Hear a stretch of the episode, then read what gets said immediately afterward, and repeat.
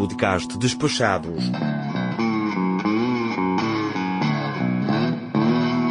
Episódio 24.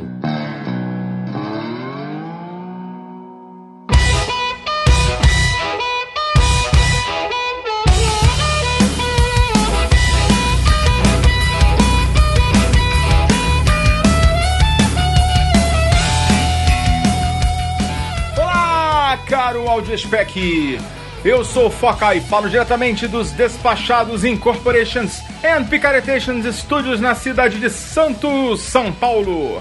Seja muito bem-vindo a mais um episódio de nossa jornada épica rumo ao desconhecido.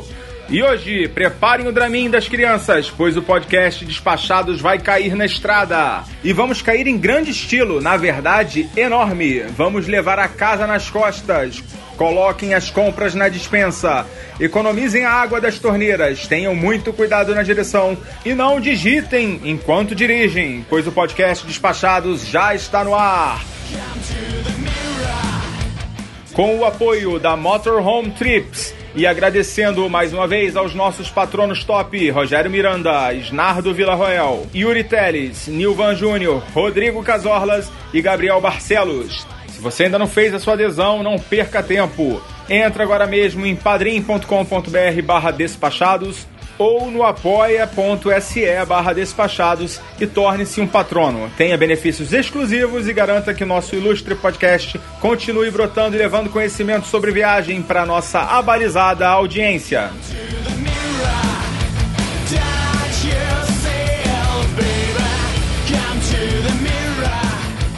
E hoje a gente vai falar novamente com ela que participou do nosso episódio sobre viagem em família para falar sobre um assunto que está sendo muito pedido aqui no Despachados, na nossa comunidade, nas nossas redes sociais.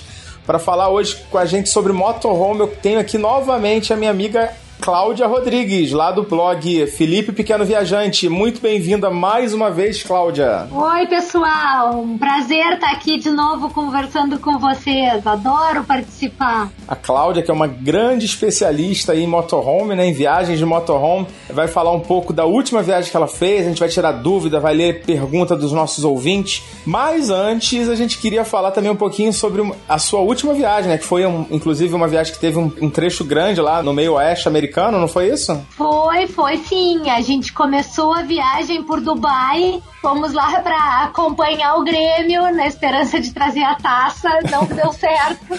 Esperança de um milagre, né? É, a gente queria um milagre lá contra o Cristiano Ronaldo. Ah. E de lá voamos volta para os Estados Unidos, porque a gente tinha saído de Miami. A gente viu que as passagens de Miami para Dubai eram mais baratas do que indo direto daqui do Brasil. Então a gente foi primeiro para Miami, de lá vamos para Dubai, Abu Dhabi e aí voltamos para os Estados Unidos para Nova York. A gente voltou para Nova York porque a gente queria pegar aquele voo da Emirates no maior avião do mundo, sabe?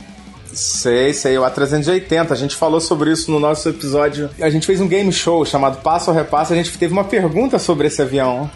ah, então, isso aí. A gente há muito tempo tinha vontade, né, voar nesse avião. Então a gente fez questão de comprar o voo para voltar para os Estados Unidos de Dubai para Nova York porque era nesse avião. E aí ficamos lá em Nova York um dia só e aí de lá a gente voou para Los Angeles, um voo low cost lá dentro dos Estados Unidos. E aí, a desculpa, Los Angeles nada, para Las Vegas. E em Las Vegas que a gente alugou um motorhome. A outra vez que a gente viajou também lá pelo oeste americano, a gente também tinha alugado em Las Vegas. É um ótimo lugar assim para partir para uma viagem de motorhome Las Vegas, porque é pela localização geográfica mesmo, né? Fica bem no meio de vários parques nacionais maravilhosos ali em Arizona, Utah, Califórnia né? Fica, Nevada fica bem ali no meio de tudo, então a gente quis sair dali porque facilita qualquer roteiro saindo de Las Vegas. Entendi. E a época que vocês foram foi antes do Natal, não foi? Foi. A outra vez também, a gente tinha ido essa mesma época, a gente tá assim, se aprimorando, estamos ficando especialistas em viajar de motorhome no frio. Na verdade, a gente nunca viajou de motorhome no calor todas as viagens que a gente fez, já foram várias de motorhome, A gente já viajou de motorhome por 23 países. É, eu me lembro que eu me lembro quando a gente conversou sobre viagem em família, é, eu lembro de você ter comentado alguma coisa sobre o custo, né, de viajar nessa época que é um pouco melhor, né? É uma época que os americanos mesmos não estão tão empolgados para fazer essas viagens, né? Exatamente, eles gostam de viajar de motorhome no verão, né? Nas férias de verão deles, que são em julho, agosto. Então essa época o aluguel do motorhome fica super barato, assim, tá? Até é ridículo às vezes, sabe? Muito mais barato do que se tu for pagar um hotel e um aluguel de carro, por exemplo. É sério? é. Sem falar que para nós é a época ideal, né? Porque é a época que quem tem filho em idade escolar pode viajar, né? Dezembro, janeiro, é a única época que as crianças estão em férias aqui no Brasil, assim, por um período mais longo e que dá pra gente viajar por mais tempo. É verdade, é verdade. Bom, mas vamos voltar um pouquinho na sua viagem para falar do voo da Emirates. Como é que foi lá o voo no A380? Foi tudo aquilo que vocês imaginavam ou ficou a desejar alguma coisa? Foi mais do que a gente imaginava. A gente voltou muito deslumbrado. Foi até engraçado, assim, porque o Felipe tava num deslumbramento e a gente ria e dizia: Meu Deus, estamos deixando o guri mal acostumado, agora ele só vai querer voar em Emirates. Não pelo avião, isso, não pelo A380, mas pela própria Emirates. Né? No voo de ida, foi de Miami para Dubai, não era no A380, era um outro avião que eu nem me recordo, e foi maravilhoso. Assim, o atendimento deles é maravilhoso. Eu nunca voei nessas outras companhias que todo mundo fala fala muito bem, né? Na, na de Qatar, na Etihad, eu nunca voei nessa.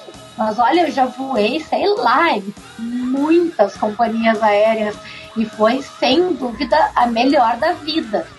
É, imagino, porque eu, eu, imagino que realmente você já deve ter voado por muitas companhias aéreas. Sim, eu, eu, ainda, não, ainda não tive a oportunidade de voar com a Emirates, estou aguardando aí uma oportunidade, acho que em breve isso deve deve sair, mas por enquanto vamos ficar no seu relato aí, aumentando minha ansiedade. É, é, fora do normal mesmo, eles te mimam, sabe? A única reclamação que eu ouvi de algumas pessoas, até dos nossos leitores do blog e tal, quando eu comentei sobre o voo, foi que muita gente não gostou da comida. É uma comida diferente, assim, os pratos que misturam doce com salgado. Uhum. Não que uhum. seja árabe, nem que seja apimentada, nada disso. Uma comida diferente, assim. A única reclamação que eu vi algumas pessoas fazerem, mas com relação ao espaço para as pernas, a programação de bordo, os presentinhos que eles te dão, as coisas. Conforto a bordo, né? O conforto a bordo, assim, é maravilhoso, sabe? Poxa, dizer que tem Wi-Fi a bordo, sabe? Quantidade pequena de dados que eles disponibilizam de graça. Mas é um luxo, assim, é muito bacana. E, a, e o atendimento, as comissárias são queridas, assim, sabe? É, é, é excepcional. E a passagem por Nova York, pegaram muito frio? Nova York ainda não tava essa onda toda de frio, né? Foi lá pelo dia 19 de dezembro, mais ou menos, ainda não tinha começado essa onda horrorosa de frio que passou por lá. Mas é uma época muito legal de, de passar por Nova York, né? Porque a cidade tá toda com a decoração de Natal, né? Ah, é, o pessoal que gosta de Natal fica, fica deslumbrado, né? Exatamente, é a época mais bonita, assim. A gente já tinha ido a Nova York em dezembro antes, e é, é, é a época que eu mais gosto de ir lá. Embora a cidade sempre lotada, né? Muita gente tem a mesma ideia de ir lá nessa época, até para fazer compras de Natal. Aham, é verdade. A cidade fica linda, é um deslumbre, assim, a iluminação, as vitrines ali na Quinta Avenida. É maravilhoso ir a Nova York essa época.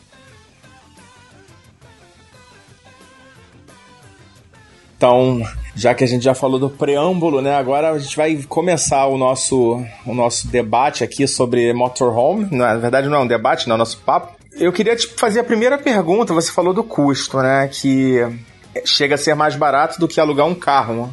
Teria como a gente ter uma base de um valor para diária de um motorhome? Da, também tem que falar um pouco da categoria do motorhome que você alugou, né? Porque eu sei que existe uma gama de tamanhos, né? E modelos. A gente poderia começar por essa parte do modelo e do preço? Uhum. A gente aluga sempre um modelo. na verdade, nos Estados Unidos e no Canadá, todas as vezes que a gente alugou foi o mesmo modelo de motorhome da mesma empresa. A gente acabou tendo uma indicação de que era uma empresa boa, a Cruise América, que no uhum. Canadá chamam de Cruise Canada, e acabamos gostando muito da nossa primeira experiência com eles. E aí depois acabamos sempre alugando com eles. Eu nem saberia dizer sobre as outras. Tem a Elmore, tem a Canada Dream, tem várias outras, mas assim, a gente alugou sempre com essa mesma empresa porque a primeira vez a gente gostou muito e acabamos ficando com eles. A empresa se chama Cruise America. Uhum. Ah, legal. E, no, no Canadá? Canadá? ela é Cruise America. Aliás, nos Estados Unidos ela é Cruise America e no Canadá ela é Cruise Canada. Mas é a mesma empresa, é exatamente o mesmo modelo de motorhome e tal. A única diferença mais significativa, assim, aliás, são duas diferenças maiores que tem entre Estados Unidos e Canadá.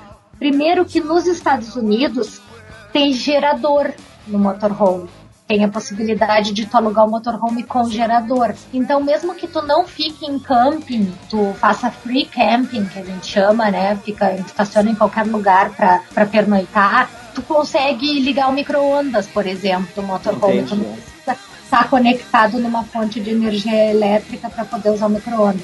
Isso nos Estados Unidos. No Canadá, eles têm leis ambientais que proíbem que os motorhomes menores de determinado tamanho tenham, tenham um gerador. Geradores. Esses motorhomes, assim, para cinco pessoas, não tem gerador no Canadá. Essa é a maior diferença. tu acaba não podendo usar o micro-ondas quando tu não fica em campo. Entendi. E a outra diferença é o valor da milha porque é, é um valor é, fixo, assim, eu não me lembro, acho que é 34 centavos, uma coisa assim, que tu paga por milha. E então nos Estados Unidos é 34 centavos de dólar americano, e no Canadá Sim. é 34 centavos de dólar canadense. É, o que dá uma diferença boa, né? É, exatamente. No Canadá acaba sendo um pouco mais barata, cada milha roda dólar lá menos valorizado. Eu acho que tinha tem até uma pergunta de um ouvinte que era justamente relacionado à milhagem. A gente chama de quilometragem lá, milhagem, que seria se tem alguma opção de locação com quilometragem livre ou com milhagem livre.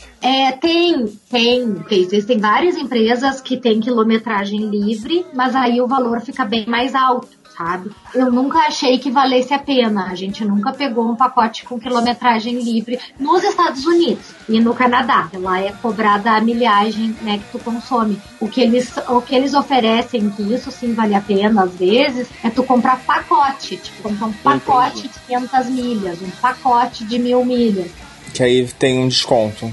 É, tu tem que fazer as é. contas e ter uma ideia do que, que tu pretende gastar, né, de milhas para ver se vale a pena ou não comprar pacote tem que ver, simular no, no, Google Maps lá de onde você vai partir, até onde você vai, né, passar, por onde você vai passar. E outra pergunta, essa pergunta ainda não estamos nas perguntas dos ouvintes, tá?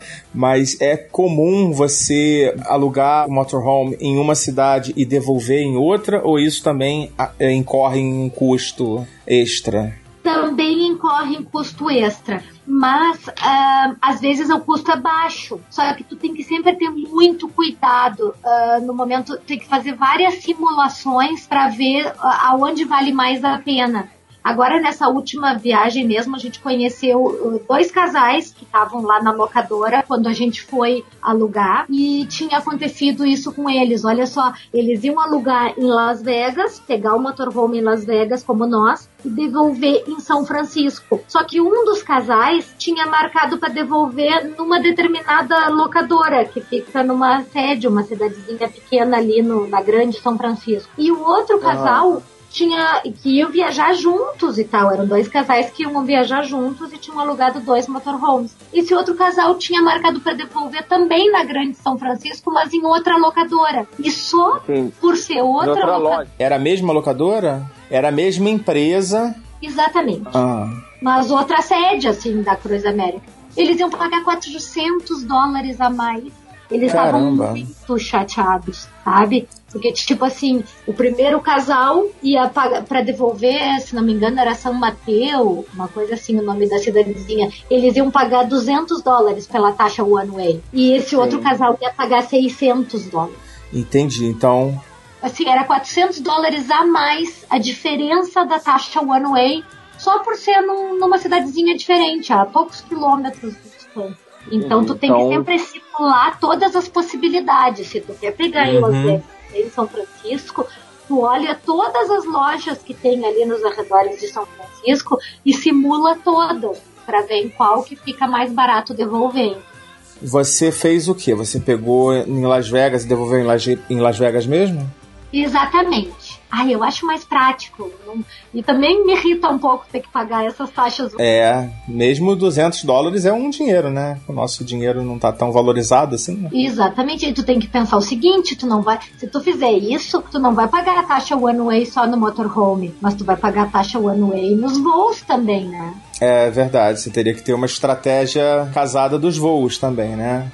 Exatamente, né? Se tu voar para Las Vegas e voltar de São Francisco, o teu voo também vai sair mais caro do que se tu fizer um voo ida e volta para Las Vegas ou para São Francisco. É verdade.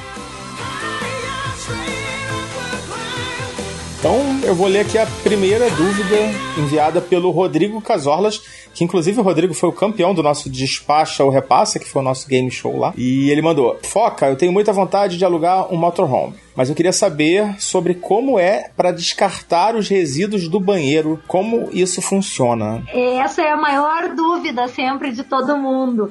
E é uma coisa é bem difícil de explicar assim conversando. A gente inclusive tem vários vídeos no nosso canal no YouTube mostrando, porque daí fica mais fácil de explicar. Isso depende também, foca, do lugar onde tu aluga o motorhome. É muito diferente. Na Nova Zelândia, por exemplo, eles usam os cassetes. É tipo uma caixinha que tu tira de dentro do motorhome e despeja no esgoto. Nos Estados Aham. Unidos e no Canadá, o sistema é completamente diferente. É um cano que tem ali embaixo do motorhome, que tu tira o cano, coloca dentro do esgoto e aí abre uma válvula. Então depende. Certo. Em cada continente, digamos assim, eles usam sistemas diferentes. Mesma coisa com Tá, relação mas por exemplo, é, por exemplo, nos Estados Unidos, que você foi agora, né, dessa última viagem, é, existe um lugar específico onde que você faz esse, esse- é, onde você conecta o seu, o seu cano lá, é no posto, É, como que funciona? Só para tentar esclarecer um pouco mais a dúvida. Não, Foca, é assim, ó, tem todos os campings, tem dump station, que é a estação de tratamento de esgoto. Então, Certo. em todos os campings tem o lugar específico lá para te colocar. Eles chamam lá grey water e black water. A grey water é a água suja que sai das pias, né? Do Certo. chuveiro, da pia do banheiro, da pia da cozinha. E a black water é a sujeira que sai do vaso. É, é autoexplicativo, né? É, exatamente. É, eu nem sei como é que se diz isso em português, porque a gente nunca viajou de motorhome aqui no Brasil. Eu acho que não tem, né? É, não, eu acho que tem. tem olha, tem uma comunidade imensa de gente que viaja de motorhome aqui no Brasil. Mas assim, É, não é conheço. o aluguel de motorhomes aqui no Brasil. Então, como a gente não tem o nosso próprio motorhome, a gente acaba viajando sempre lá fora, que é fácil de alugar um motorhome. Né? E também por questão de Certo. segurança, né? Uhum. deve ser mais complicado. Mas então, assim, voltando à à pergunta que tu tinha me feito. Nos campings sempre tem dump station. Fora dos campings é muito fácil de achar. O pessoal sempre tem essa preocupação e ficam, tá, mas onde é que eu vou colocar a água suja? Isso é bem fácil de achar. Primeiro que tem um monte de apps e de sites que tem listas imensas, assim, sabe? É só tu digitar o nome da Certo. cidade que o app vai te indicar qual é a estação de esgoto mais próxima. E segundo que Entendi. em muitos postos de gasolina, nesses países que são preparados, assim, que estão acostumados com viajantes de motorhome, como é na Austrália, Nova Zelândia, na Europa, nos Estados Unidos, no Canadá, Sim. muitos postos de gasolina têm lugar para descartar a água suja e às vezes não é nem em posto de gasolina, às vezes tem só uma estaçãozinha ali. Tu chega, por exemplo, no 7-Eleven, tem ali no 7-Eleven a estação de esgoto, sabe? Normalmente, Entendi. Não tá num camping, eles cobram tipo 5 dólares, mais ou menos, no máximo 10 dólares para te usar a estação. Entendi. E nos campings você só paga para usar o camping. Exatamente. É, aí camping varia muito o preço. Tem desde campings por 15 dólares, 12 dólares, 20 dólares até uns campings que tu chega a pagar 60 dólares, assim, aqueles campings que eu brinco, camping resort, assim, que é camping piscinas, com, com toda a estrutura de um resort mesmo. Tem campings dentro da Disney, né, Fox? É, é verdade, tem sim. Eu, eu acho que é Fort Wilderness. Exato, é aquele lá que tem o acampamento com o tipo Iteco, sabe? Exatamente, esse mesmo. E você já foi lá, não? Nunca fui, morro de vontade de ir. E eu acho que lá é tipo 60 dólares uma vaga, sabe? É, pode Entendi. ser bem caro um camping também. Por isso que 97% das vezes a gente não fica em camping. Nessa nossa última viagem mesmo, a gente ficou uma, um único camping que foi na noite de Natal, assim, que a gente queria, né, estar tá mais bem acomodado e tal. Entendi. Normalmente a gente e... fica em camping. Assim, uma eu já ouvi aqui no Brasil de algumas pessoas que têm é, motorhome que o motorhome é um hobby, né? E é um hobby que não é muito barato, né? Se você quiser economizar na sua hospedagem, não vá comprar um, um motorhome. Você acha que no caso de uma viagem dessa, você chega a economizar alguma coisa com hospedagem ou também não é uma, uma alternativa em termos de economia mesmo, de, de dinheiro? É, não, não dá para viajar de motorhome pensando em economia sabe? Se tu vai pensar só no aluguel do motorhome, claro que pode ficar bem mais econômico do que hotel mais aluguel de carro. Mas aí tu tem que colocar várias outras coisas, né? Tu paga a milhagem extra. Nos, eu falei Estados Unidos e Canadá. Na Europa não se paga milhagem, então fica, acaba ficando um pouco mais econômico nesse sentido. Mas tu tem que colocar a milhagem, tu tem que colocar o consumo de gasolina, que é muito mais alto do que o consumo de um carro. Normal, né? De um carro normal. Tu, se tu resolver ficar em camping, aí a economia diminui mais ainda, porque como eu falei, tem campings que é praticamente o preço de um hotel, né? Acaba encarecendo. Quando tu viaja de motorhome, é pelo prazer mesmo da viagem de motorhome e pela flexibilidade que tu tem sabe? Tu tem que pensar que com o motorhome tu vai chegar lá no primeiro dia, vai arrumar tuas roupinhas ali no armário e tu nunca mais vai precisar fazer e desfazer uma mala. Se tu quer fazer uma road trip, assim, uma viagem de carro, indo cada dia, parando numa cidade diferente, eu não consigo nem imaginar como é fazer isso com o carro. É, você praticamente não tira a mala do carro, né? é, acaba ficando muito trabalhoso, né? Todo dia tu tirar a mala, botar a mala, fazer check-in em hotel, fazer check-out em hotel, e aí tu tem reserva, e aí tu fica preso às tuas reservas de hotel, e aí tu tem que chegar aquele dia em São Francisco, porque tu tá com o hotel reservado em São Francisco, aí tu tá amando ficar lá no Death Valley e tu não pode, porque tem uma reserva em São Francisco, tu tem que correr para chegar lá. Então, assim, eu não troco essa liberdade da viagem de motorhome por nada.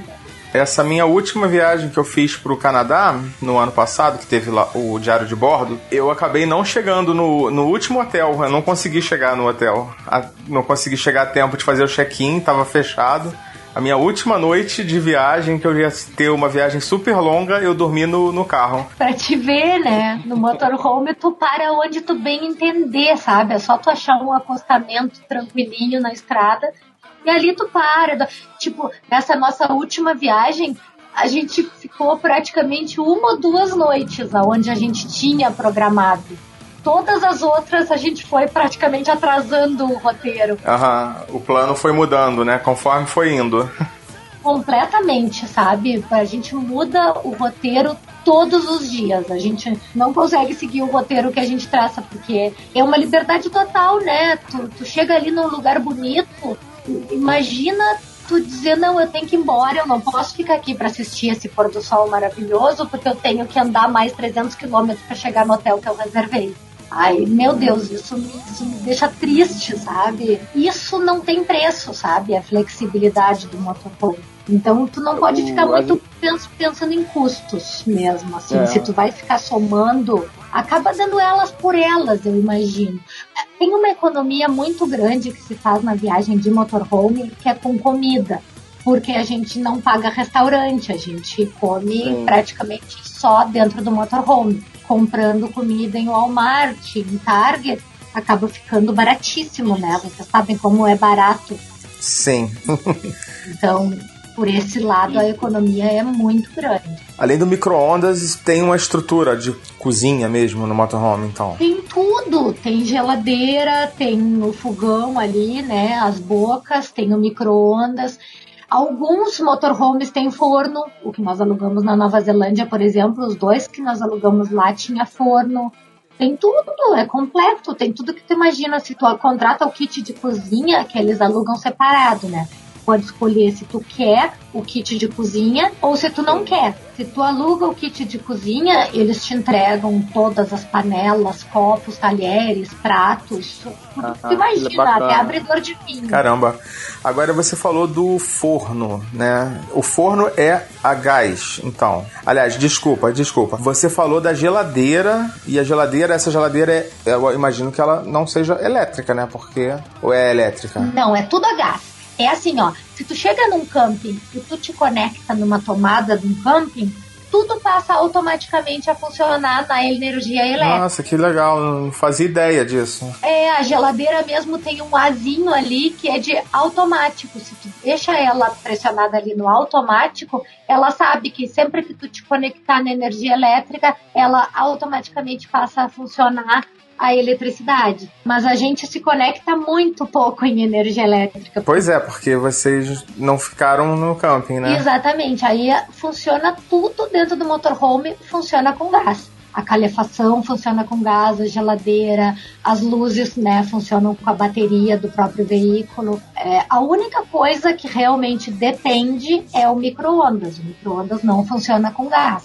Então, Entendi. ou tu usa o gerador, ou tu precisa te conectar na energia elétrica. É, o, o micro-ondas ele puxa muita energia, né? Ele depende de uma fonte muito forte, né?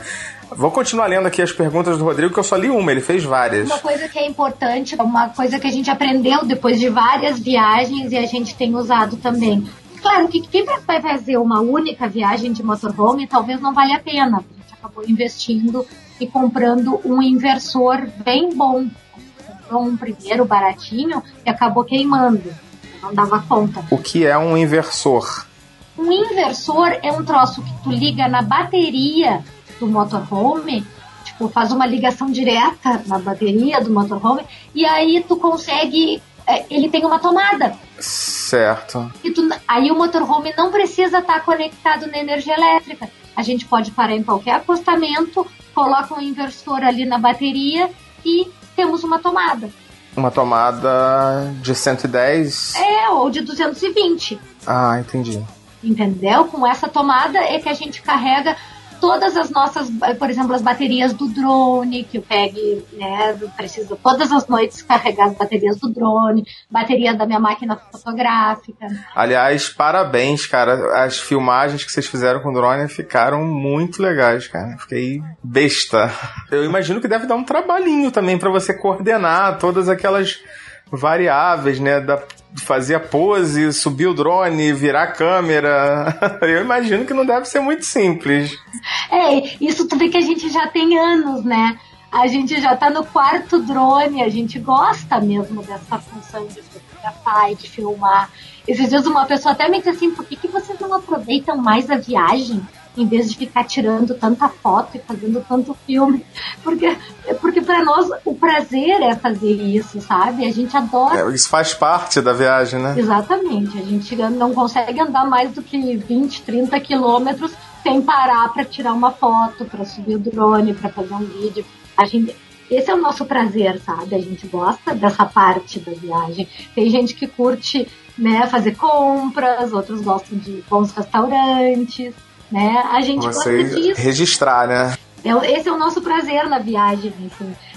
Eu fico pensando, se eu fosse fazer uma viagem sem uma máquina fotográfica, ia ser assim, como se estivesse me faltando um braço, sabe? É, eu sou uma negação, eu não costumo, assim, eu perco muitos registros, né, da viagem, assim, lógico que a gente, a gente lembra, né, a gente não precisa também das fotos para lembrar de tudo que a gente passou, mas eu perco muita coisa, acabo perdendo. E, e, uma coisa que as pessoas sempre dizem, ah, vocês viajam com o Felipe porque se, né, desde quando ele era bebezinho, se ele vai crescer e não vai lembrar nada, as pessoas sempre nos diziam isso, e a gente sempre dizia, é, ele não vai lembrar, mas nós vamos lembrar. É, e vai ter foto.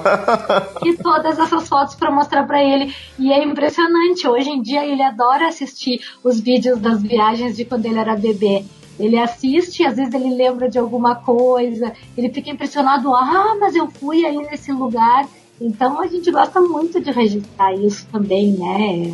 É a história da nossa família também que a gente está registrando. É, parabéns. Ficou assim. Eu vou botar os vídeos lá no, na postagem, né? Pra quem quiser saber do que, que eu tô falando. Ficaram muito legais. E vou continuar lendo as perguntas, que a gente ainda tem um monte de perguntas aqui. Muitas dúvidas dos nossos ouvintes. É, para reabastecer o veículo com água e gás, como que funciona? Onde que você faz e quanto que custa? A água é, como eu falei antes, é a mesma coisa. Tu paga tipo 5 ou 10 dólares para usar a dump station e tu pode abastecer com água também. Na própria dump station você consegue carregar com a água e descarregar o esgoto, a sujeira. Exatamente. E a maioria dos postos de gasolina te deixa também. Se tu abastece no posto de gasolina, eles te deixam encher o reservatório com a, com a água que eles têm no próprio posto de gasolina. Quase todos os postos têm e eles não são muito canguinhas, assim, eles deixam. Ah, entendi. Então isso é uma, uma, um custo que você não tem abastecendo nesses postos. Não, pagar água a gente nunca pagou. O que a gente faz é abastecer então, quando, de gasolina e aí pedir para usar água. O único problema que pode acontecer nesse sentido é que às vezes, nesses países onde está frio, né, o que acontece é que às vezes a torneira está congelada, ou então o reservatório subterrâneo de água deles ali do posto de gasolina está congelado. Aí tu não consegue, entendeu? A gente acaba tendo que pagar uma dump station para poder usar a água da dump station, porque às vezes o posto de gasolina simplesmente está sem água. Ah, entendi.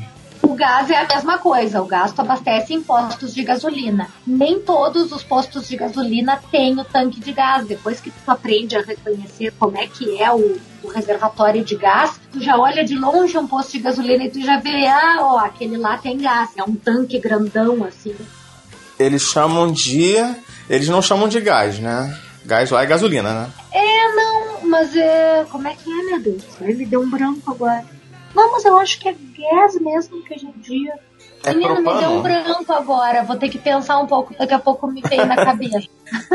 é. Mas é, é, assim, ó. O custo, para te ter uma ideia, que eu sei que o pessoal sempre quer saber o custo. Nessa última viagem foram 12 dias, foi a nossa viagem mais curta, na verdade, que a gente já fez de motorhome.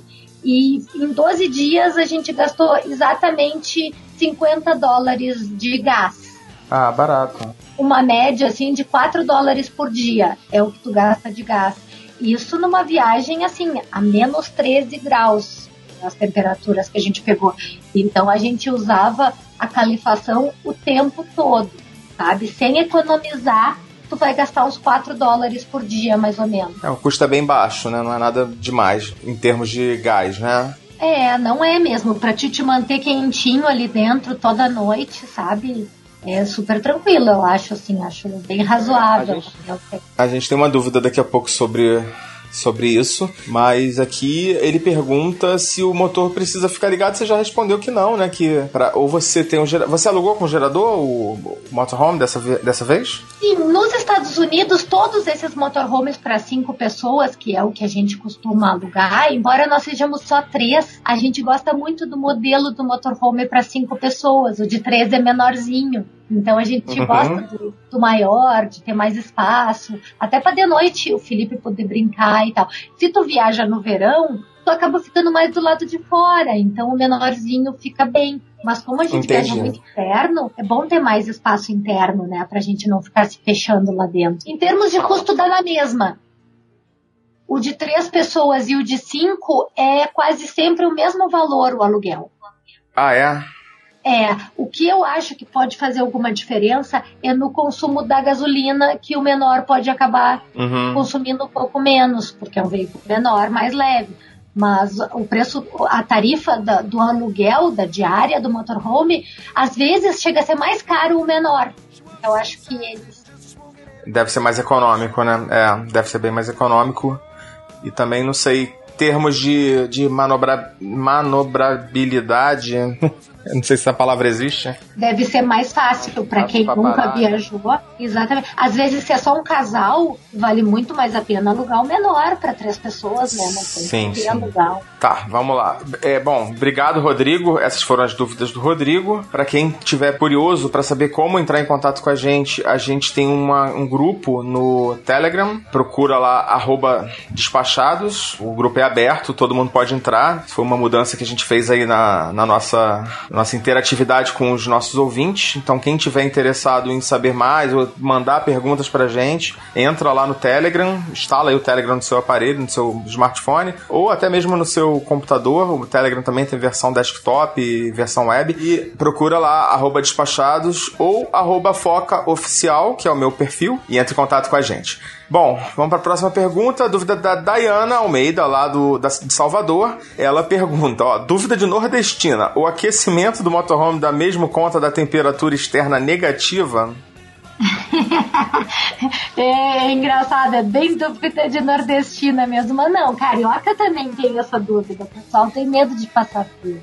Sim, com certeza. Uh, o único lugar onde a gente passou um pouco mais de frio uh, foi na Islândia mas porque lá não era um motorhome, era uma camper van. Era aquele carro que tem só uma caminha atrás, sabe? Então lá. e, e nunca lá, ouvi falar.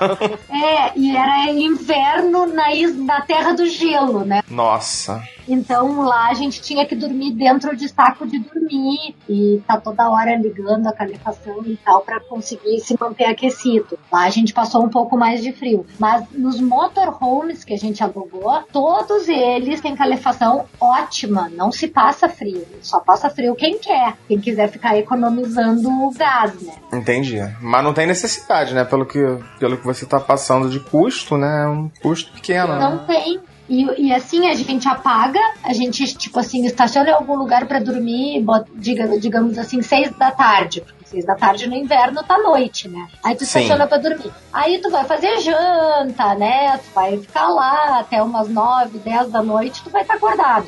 E esse tempo tu fica com a calefação ligada.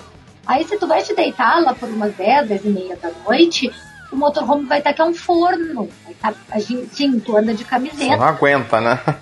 É, fica muito quente, porque imagina um ambiente pequeno, todo fechado, com aquela calefação bombando lá dentro, fica super quente. Aí a gente acaba desligando, né, antes de dormir. E aí o que que acontece? Lá pelas 5 da manhã, tu vai acordar sentindo frio.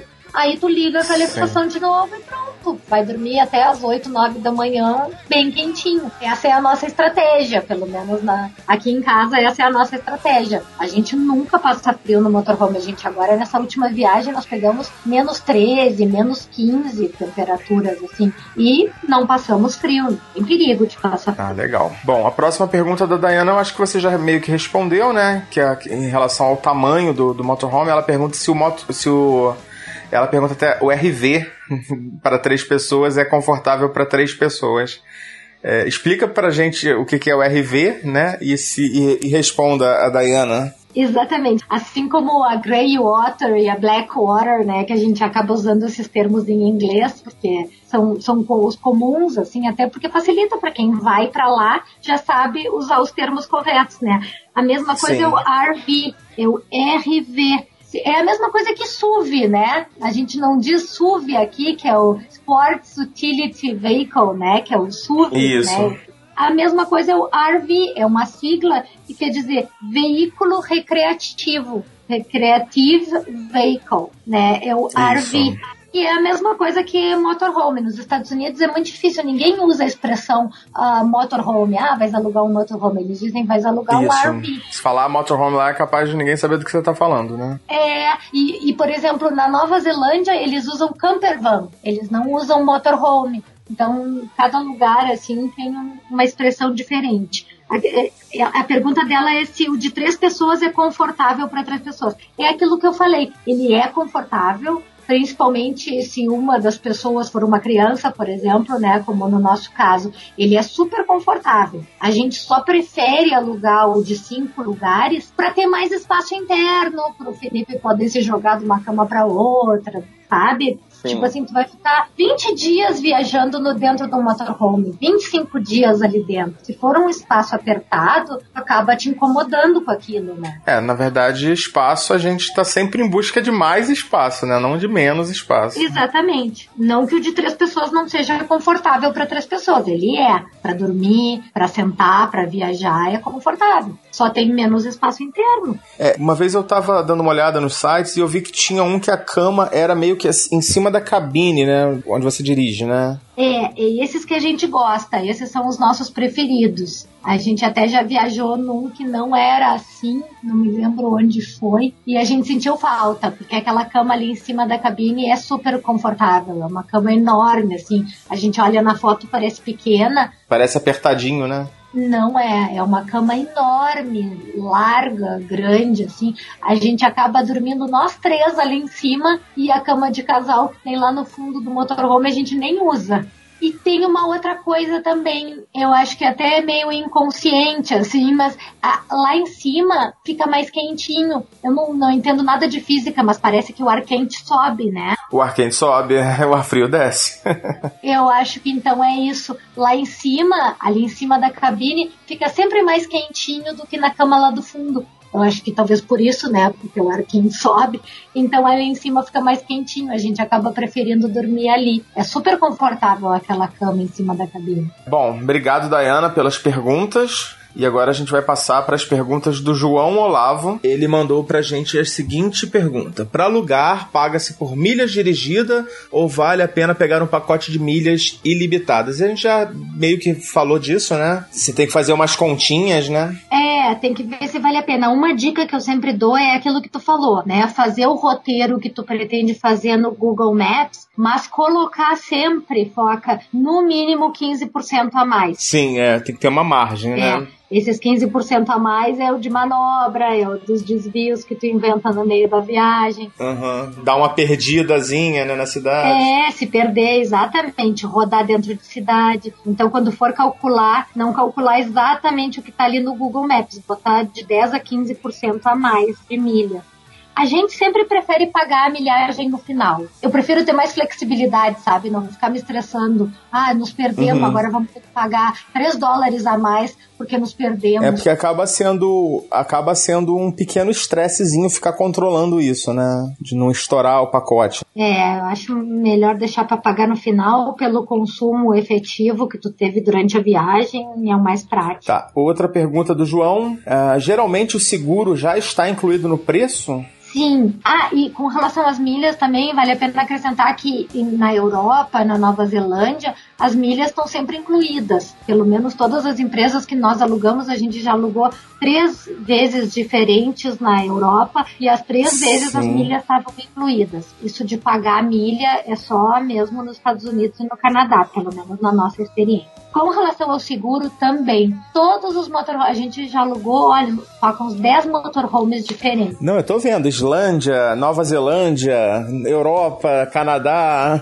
A gente viciou, a gente não consegue mais viajar de outro jeito, é muito bom, depois que experimentar tu vai ver como vicia. E em todos eles o seguro já estava incluído no preço, eu acho que é uma regra, assim, é diferente de aluguel de automóvel que tu pode escolher. No caso dos motorhomes, eles já, o seguro é sempre incluído, não existe a opção de tu alugar sem seguro. Tu nem sabe quanto que tu tá pagando pelo seguro, porque ele já vem no, na, no valor da diária incluído. Inclui, entendi, entendi. E outra coisa, aquele seguro de cartão de crédito não dá para usar, não serve para motorhome. Entendi. Até porque já tá o preço no, no, na diária, né? Então você já vai estar tá pagando de qualquer forma seguro é sempre incluído. Outra pergunta: há alguma restrição de acesso do motorhome em algumas ruas dos Estados Unidos devido ao tamanho? Sim, isso não é comum, mas existem alguns lugares que, sabidamente, assim, não pode andar de motorhome. E isso sempre eles têm o cuidado de avisar, sabe? É difícil tu te meter numa enrascada. Por exemplo, em Manhattan, tu não pode entrar de motorhome. É uma regra, certo. assim, sabe? Não se entra. Uh, se tu tá em São Francisco, por exemplo, sei se vocês conhecem a Lombard Street, ali a rua do. Se meu Fusca falasse, aquela ruazinha que vai fazendo curvas na descida. Eu sei qual é, eu sei qual é, mas eu não. Eu, não, eu ainda não fui em São Francisco. É, é que todo mundo conhece pela rua do filme, né? Ou se meu Fusca é. falasse. Ali, por exemplo, eles têm uma placa bem grande avisando. É uma questão óbvia, é óbvio. É muito apertado, né? É, sabe? Pensa, tu não poderia passar com um caminhão ali, tu não pode passar com um motorhome. E também é muito ruim andar de motorhome em estradas de terra, em estrada de chão. Então, sempre que não dá para ir de motorhome, eles têm uma placa avisando, sabe? É, são raras Sim. as estradas onde é proibido. Por exemplo, no Monument Valley, agora a gente teve lá nessa última viagem e não pode fazer o, o passeio que tem lá dentro do Parque Nacional pelas pelo backcountry, assim, pelas estradinhas de terra, tu não pode fazer de motorhome, é proibido. Como é que vocês fizeram?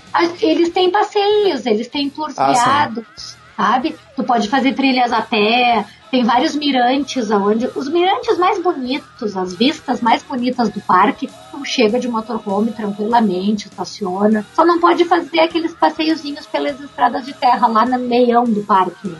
A gente nunca teve um lugar assim que a gente dissesse, ah, que pena a gente veio de motorhome, agora não vamos poder conhecer tal lugar. Nunca aconteceu, sabe? Não tem, assim, prejuízo, sabe? Legal. É, eu vi em algum lugar que teria um GPS específico. Isso também eles oferecem para alugar? Ou você tem que ter? Ou, ou você não sabe se existe? Não sei se existe. No nosso caso, a gente usa sempre o Waze ou Google Maps, ou então o nosso próprio GPSzinho lá que a gente tem uns 20 anos atrás, um Garmin, sabe? Assim, a gente baixa os mapas do lugar onde a gente vai e sempre leva o nosso e usa né, o telefone celular mesmo com o Waze. sempre foi mais do que suficiente, sabe? Legal. O, o, essas foram as perguntas do João e a gente tem uma última pergunta, que é uma pergunta também bem recorrente, que eu já vi em alguns lugares, em relação à carteira de motorista necessária para é, poder alugar um motorhome. Se a B seria suficiente. É, essa pergunta sempre vem. É só a B mesmo. Se tu pode dirigir um Fusca no Brasil, tu pode dirigir um motorhome em qualquer lugar do mundo sabe? Pelo menos assim, ah, eu não, claro, eu não posso garantir isso. Eu sei que no Japão eles têm uma certa dificuldade, até para quem aluga carro no Japão, é, para aceitar a carteira de motorista brasileira e tal. Mas assim, nos 23 países onde nós viajamos de motorhome, a única exigência era a CNH categoria B. E outra coisa, Legal, aquela cara. carteira internacional, né, a PID, a permissão a internacional PID, é. Que a gente consegue aqui no Brasil, nunca nos exigiram também em nenhum lugar. Isso é muito bom, né? é muito tranquilo. Eu não sou CNH... nenhuma exímia motorista e já dirigi motorhome em tudo que é lugar, sabe? Não, as pessoas acham que é difícil, né? Ah, ah, me dizem assim, é, mas é que o teu marido dirige bem. Não é não, sabe? Meu marido realmente dirige bem, até porque é, é da profissão dele. Mas não precisa ser grande motorista, sabe? E só ser uma pessoa cuidadosa no trânsito. Tanto que eu, que não sou nenhuma exímia motorista, dirijo motor, dirigi motorhome em todos os países onde a gente andou, né? Às vezes até o PEG é o motorista oficial da família, né? Eu sou a copilota. Uhum. Mas sempre para dar uma folga para ele, eu pego a direção também. Ou, por exemplo, quando ele vai voar o drone, por exemplo, né? Aí se ele quer fazer aquela cena da gente andando de motorhome e o drone voando atrás do motorhome, assim, na estrada, aí eu vou dirigindo e ele vai voando o drone. Então, assim, qualquer pessoa, qualquer motorista regular consegue dirigir o motorhome se tiver cuidado. Os cuidados assim principais seriam dirigir mais devagar, né? Você não pode imprimir a mesma velocidade, né? Exato. No motorhome tu não passa de 85, 90 a velocidade boa para andar de motorhome é 80, 85. Porque assim, uma viagem de motorhome é uma viagem de estrada, é, é, é para viajar por cenários maravilhosos, assim. Tu não, não pode ter pressa. É para aproveitar o caminho, né? Você não tá indo para lugar nenhum, né? É, exatamente. A viagem é a estrada, né? Se tu quer, por exemplo, conhecer Las Vegas, São Francisco e San Diego, não aluga um motorhome. Aluga um carro, né? Aluga um carro. O motorhome é para te viajar por Yosemite, pelo Death Valley, sabe? É para conhecer parques nacionais, estradas bonitas, para fazer a rota 66. É para quem quer fazer uma viagem de estrada mesmo, que a gente chama uma road trip. Não é para quem quer ficar em cidade, não é negócio alugar o motor. E quem tem criança, tava aqui me lembrando de dizer, quem tem criança é a viagem ideal, sabe? Porque as crianças adoram. O Felipe sempre, desde pequenininho, a primeira viagem que a gente fez com ele de motorhome, ele tinha três anos. E ele adora, é a casinha sobre rodas é, é aconchegante tu, tu tá dentro de um motorhome, sabe? As crianças curtem aquela brincadeira, é como um acampamento, é como uma barraca, né? Criança gosta disso. E o pessoal me pergunta, ah, mas o meu filho tem a recém seis meses, é a primeira viagem com o bebê. Eu digo, pena que eu não conheci o motorhome antes, porque quando o Felipe tinha três meses, a gente fez uma viagem de carro de Nova York ao Canadá e foi bom, foi gostoso, mas eu fico pensando, se a gente tivesse feito aquela viagem de motorhome, teria sido dez vezes mais fácil. Porque eu ia levar a banheirinha inflável, ia botar água quente, uhum. ia estar banho nele ali dentro, sabe? E ia ter sempre um forno para aquecer, um, um fogão para aquecer o leitinho para ele. Tu viajando no motorhome, tu tem tudo que tu precisa à tua disposição o tempo inteiro tu não esquece de pegar um casaco, porque se tu se esfriou, é só tu ali abrir o armário e o casaco vai estar tá ali. Se tu precisa aquecer uma mamadeira, tu tem o fogão ali o tempo inteiro para aquecer a mamadeira. Entende? Então, para viajar com bebê, não tem maneira melhor.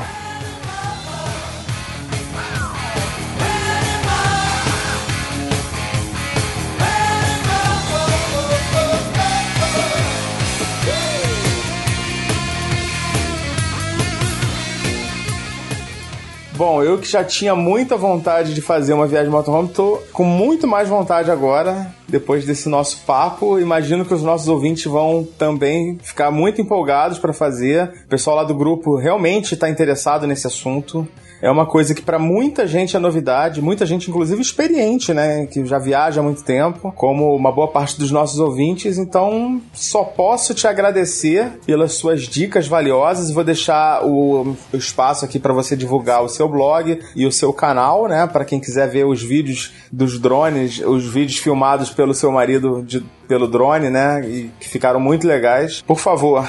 Bom, pessoal, para quem não conhece ainda, o nosso blog é o Felipe, o Pequeno Viajante. É só digitar www.felipepequenoviajante.com e a gente tem esse canal no YouTube que eu falei, onde tem vários vídeos. Quem entra ali no canal, é só digitar Felipe o Pequeno Viajante no YouTube que vai aparecer o nosso canal. E tem ali uh, os primeiros vídeos que aparecem no canal são justamente das nossas viagens de motorhome. Então ali tem tudo explicadinho, né? Como descartar esgoto, uh, tudo. Tem uns 10 vídeos específicos, assim, só sobre viagens de motorhome. Inclusive também no seu blog, né? Eu compartilhei lá no grupo, você tem um artigo lá no blog que tem assim como se fosse um índice, né? De vários artigos que você escreveu sobre viagem de motorhome. Eu vou disponibilizar também para os ouvintes é, esse, esse artigo, né? Tudo bem que quem quiser é só entrar no seu blog, é super fácil de achar, não, né? O seu blog é super organizado, mas para quem quiser é só entrar lá na postagem desse episódio, que também vai ter lá o link desse índice, né? Eu vou estar chamando desse grande índice com todos os artigos que você escreveu sobre viajar de motorhome. É, esses dias eu contei, tem 150 artigos no blog sobre viagens de motorhome. É um assunto interminável, né? A gente aqui hoje não, não, não chegamos na pontinha do iceberg. Assim. Não, não, a gente só, só passou pela superfície mesmo, né? Foi um prazer, Foca. Tô sempre à disposição de vocês. Adoro conversar com vocês aqui no Despachado. Vamos marcar mais vezes. Tá joia, então. Então, galerinha, não sai daí que temos recadinhos importantes. Tchau, tchau, Cláudia. Um abraço para todo mundo e boas viagens. Até logo, galera. Tchau, galera. E agora vamos para o nosso último bloco, bloco de recadinhos. E hoje eu não estou sozinho, não. Fala aí, Samir, o que você manda? Fala, seu foca. Eu ainda tô me recuperando do fuso horário, mas tamo aí. Ah, é? Cara, vamos fazer o nosso bloco de recadinhos. Tem bastante recado hoje, né? Hoje tem bastante recado, hein? Isso é uma coisa boa, Foca. Significa que o ouvinte do despachado tá cada vez mais é, interagindo aí com a gente, né? Pois é. E a gente recebeu uma mensagem da nossa ouvinte, que eu esqueci o nome, peraí, cadê? Tatiana Guimarães. E ela não só mandou uma mensagem, como também mandou uma mensagem de áudio pra gente, cara. Olha aí, não é sempre que a gente recebe isso aí, hein, cara. É, na verdade, assim, ela mandou uma mensagem, eu achei a mensagem dela muito legal e eu pedi pra ela mandar um áudio, ela topou. E aí, ouve aí agora vocês aí o áudio da Tatiana Guimarães, aqui de São Paulo.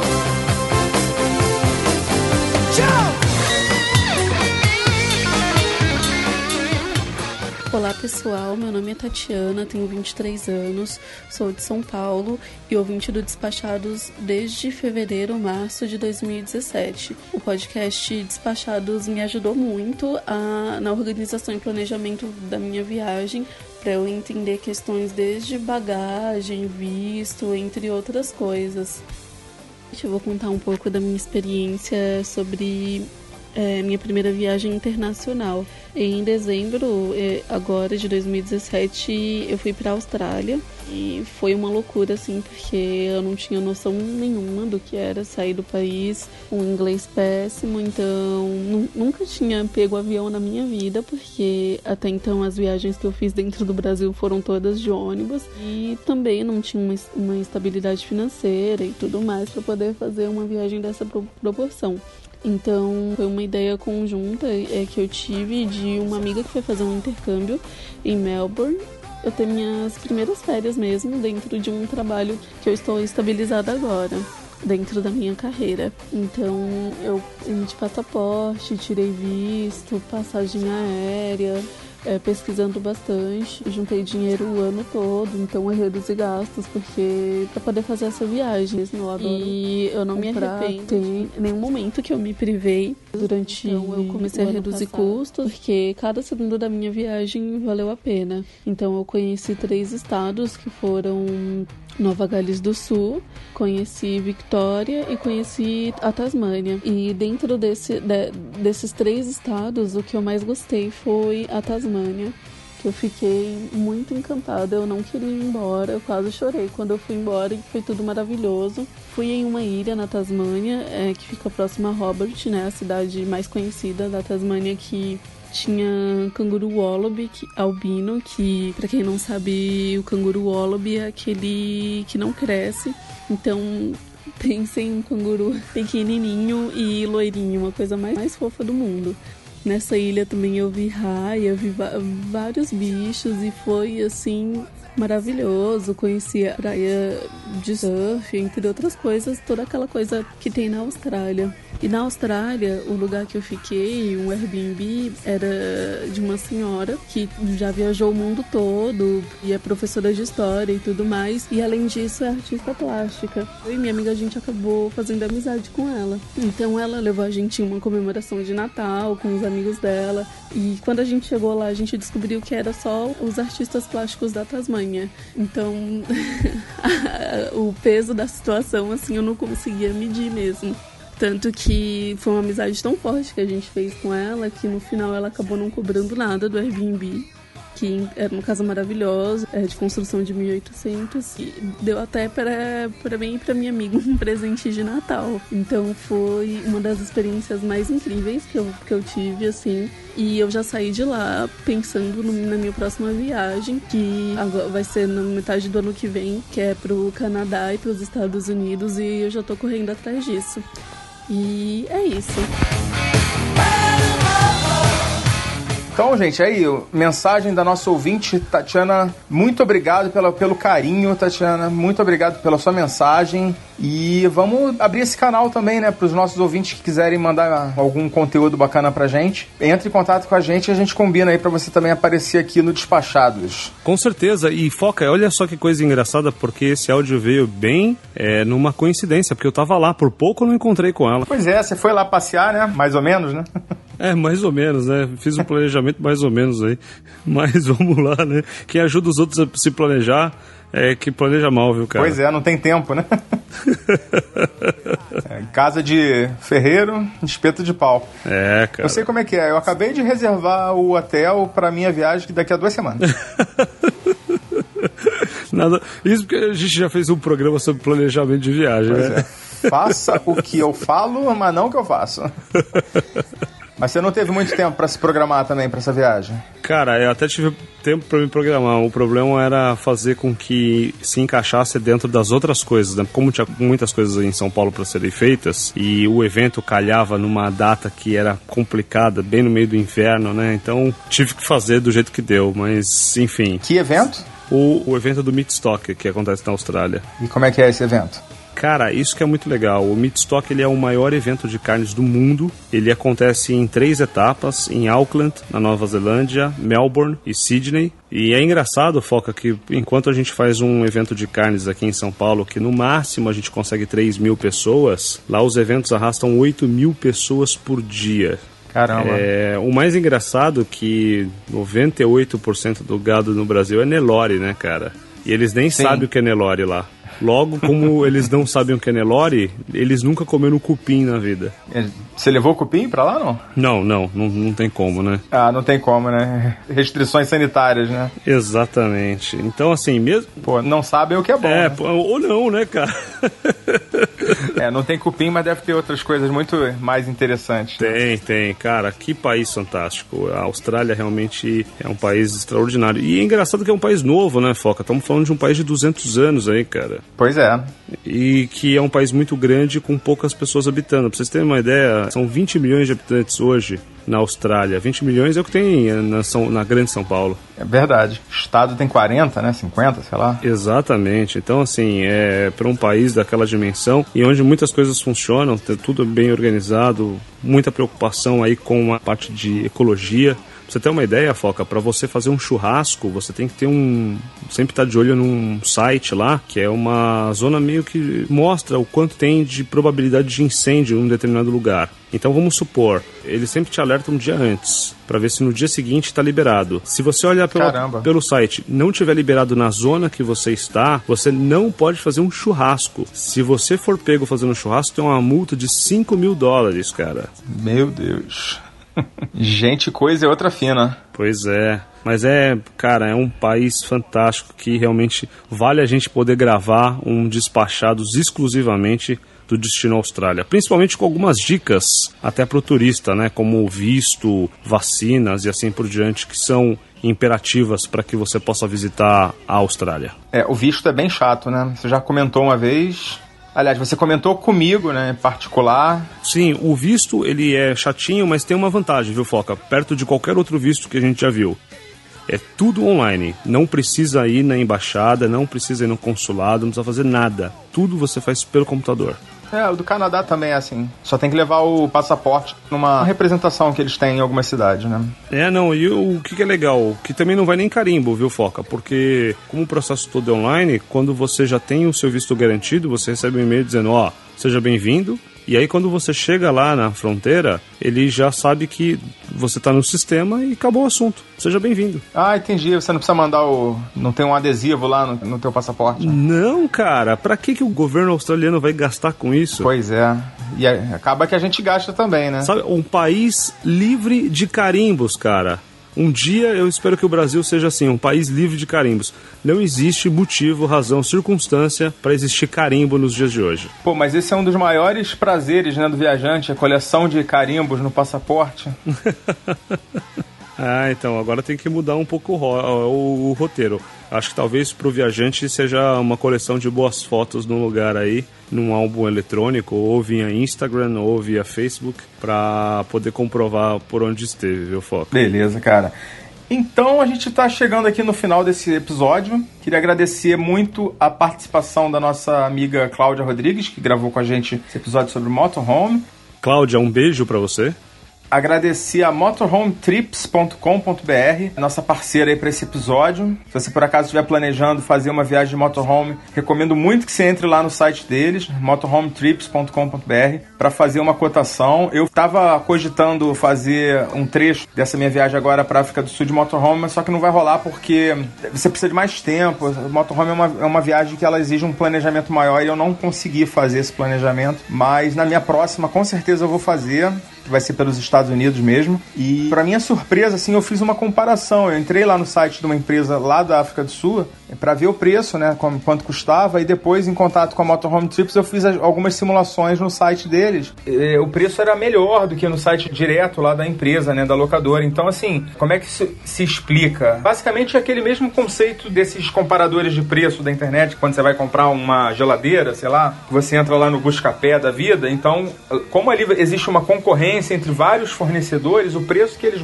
colocam ali é diferente do preço que tem lá no, no site deles mesmo. Por exemplo, se você vê lá no, no Buscapé, vai ter lá Americana, Shoptime, Extra. Então esses caras estão concorrendo ali pelo mesmo cliente eles conseguem uma tarifa melhor, mesmo com a comissão deles, né? Que com certeza eles, eles cobram por esse serviço, mas ainda assim é mais vantajoso para você que vai fazer uma viagem de motorhome que você utilize o serviço deles para comparar preços e escolher lá. Você vai ter várias opções de carro, vai poder botar suas datas, simular. É bom você simular várias datas diferentes, enfim. Fazer o que a gente faz para passagem aérea, né, para hotel e também encaixar esse a Motorhome Trips no seu planejamento. Então, só lembrando, o endereço deles, motorhometrips.com.br. E também, se vocês puderem entrar em contato lá com eles e avisar que vocês ficaram sabendo da existência deles aqui pelo nosso podcast, a gente agradece também, porque é uma maneira também de incentivar lá as parcerias aqui com o nosso programa. Isso é muito bom. É isso aí, Motorhome Trips. E bem rapidinho, agora a gente vai lançar uma, uma novidade, Samir. A trilogia do Ouvinte Deus. Tu conhece a trilogia do Ouvinte Deus? Não, não conheço não. São só três passos para o ouvinte se tornar um deus do Olimpo podosférico. Primeiro, primeiro passo, apoia a gente. Entra em uma das plataformas aí que a gente está presente, padrim.com.br barra despachados ou apoia.se barra despachados. E também agora a gente também está no PicPay. Você conhece o PicPay, Samir? PicPay eu já ouvi falar, é um sistema de pagamento eletrônico, né? De transferência de dinheiro. Exato, é um aplicativo, funciona mais ou menos como o PayPal, como PagSeguro. E tem algo bem interessante que no PicPay, como eles lança foram lançados recentemente, eles estão fazendo várias campanhas muito legais de, de cashback, onde você faz um pagamento e eles te, te devolvem uma parte do pagamento, ou, ou, às vezes você, dependendo do valor, até o mesmo valor. Ou seja, se fizer uma compra, normalmente de um valor pequeno, né, de até 10 ou 15 reais, tem algumas campanhas que eles te devolvem o, o valor inteiro. Ou seja, você paga com cartão de crédito e ganha um crédito na sua conta lá que depois você pode usar para fazer alguma coisa, como por exemplo, comprar créditos pro Uber ou, sei lá, crédito para Google Play. E também, se você quiser usar esses créditos que você ganhar aí nessas campanhas, você também pode fazer, é, usar esse crédito para apoiar a gente aqui, né? Procura a gente lá também, arroba despachados, né? Nossas redes sociais todas, arroba despachados. E no PicPay também, arroba despachados. Olha aí, ou seja, muitas formas diferentes de você poder contribuir com esse podcast que tanto te agrada para as suas viagens. E, no, dependendo do caso, não precisa nem coçar o bolso aí e conseguir fazer uma doação pra gente. Exatamente, a gente também recebe pagamento em coxinhas também. Aceitamos de bom grado. Segunda forma para você se tornar um ouvinte Deus acompanhar a gente nas redes sociais, seguir a gente, né? Mas avisa, viu, Foca, que, que é um ouvinte do Despachado, porque se alguém vai lá e me adiciona e eu não conheço, eu excluo, tá? então tem Basta que avisar. seguir as nossas redes sociais lá no, no Facebook, no Instagram e no Twitter, né? São as, as redes que a gente utiliza curtir nossas postagens e é fácil, nossos nomes, todas as redes sociais é arroba despachados mesmo, não tem erro. E a terceira forma é uma forma muito legal também, que é você apresentar o Despachados para um amigo seu ou para um parente. Se ele for assim como você, vai curtir, vai acompanhar a gente e também vai estar tá ajudando a gente a espalhar a palavra aí pelo esse mundão de meu Deus, né não, É isso aí, espalhem a palavra a palavra despachados. Então, não tem desculpa. Se quiser ajudar a gente, não precisa nem gastar dinheiro, retribua o nosso esforço aí de alguma forma para que a gente se mantenha sempre motivado e também para que a gente pelo menos não tenha que tirar tanto dinheirinho do nosso bolso, né, para manter o podcast no ar. Exatamente. O ouvinte não sabe, mas a gente tem os custos de edição, de manter o site, tem alguns custos aí para a gente poder manter vocês com toda essa informação compartilhada aí no cantinho do seu ouvido. É isso aí, gente. Então, vamos dizer adeus, Samir? Oh, Foca, eu vou só um pequeno recadinho aí, hein? Demanda. É, dia 27, eu vou estar tocando um evento no MAC, aqui em São Paulo. O MAC é o Museu de Arte Contemporânea. 27 de? Maio. Ah, 27 de maio agora, hein? Isso. Se você estiver ouvindo aí esse podcast antes do dia 27 de maio, corre lá. Onde é que vai ser? Vai ser no MAC, é o Museu de Arte Contemporânea. É um evento da Jack Daniels. Opa! Bem no terraço onde funciona o restaurante Vista. Então a gente vai ter oito estações de carne com os melhores churrasqueiros do Brasil, fazendo o American Barbecue com a vista fantástica para o Parque do Ibirapuera. Tudo por conta da Jack Daniels. Muito Jack, muita cerveja e, obviamente, muito BBQ. É tudo por conta de quem? Da Jack Daniels. Ah, é? Pois é. Então, quem quiser é só aparecer lá no MAC. É, não, não, peraí, peraí, calma aí. É, só, acho que tem que entrar no ingresso lá da, da Jack Daniels. Tem um valor subsidiado, acho que paga um pouquinho lá. E corre porque tem poucas vagas, né? É, e ela abriu para pessoas de fora, mas assim, é um preço bem bacana, bem bacana. Não sei quanto é que tá, mas eu lembro que era um preço bem bacana. Então, cara, a gente vai ficando por aqui. Vamos dizer adeus para os nossos ouvintes. É isso aí. E muito obrigado pela sua audiência. E muito obrigado pela sua paciência. Foca na viagem. Tchau! Abraço!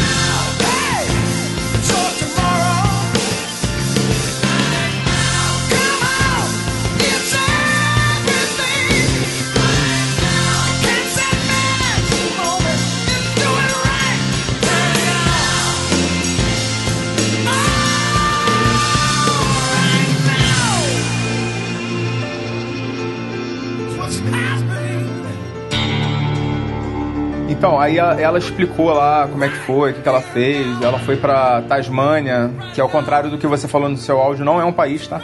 Tasmânia não é um país? Não, é da Não Austrália. é? Tasmânia não, não. Como assim? Tasmânia não é um país, cara? Eu tô mal de geografia.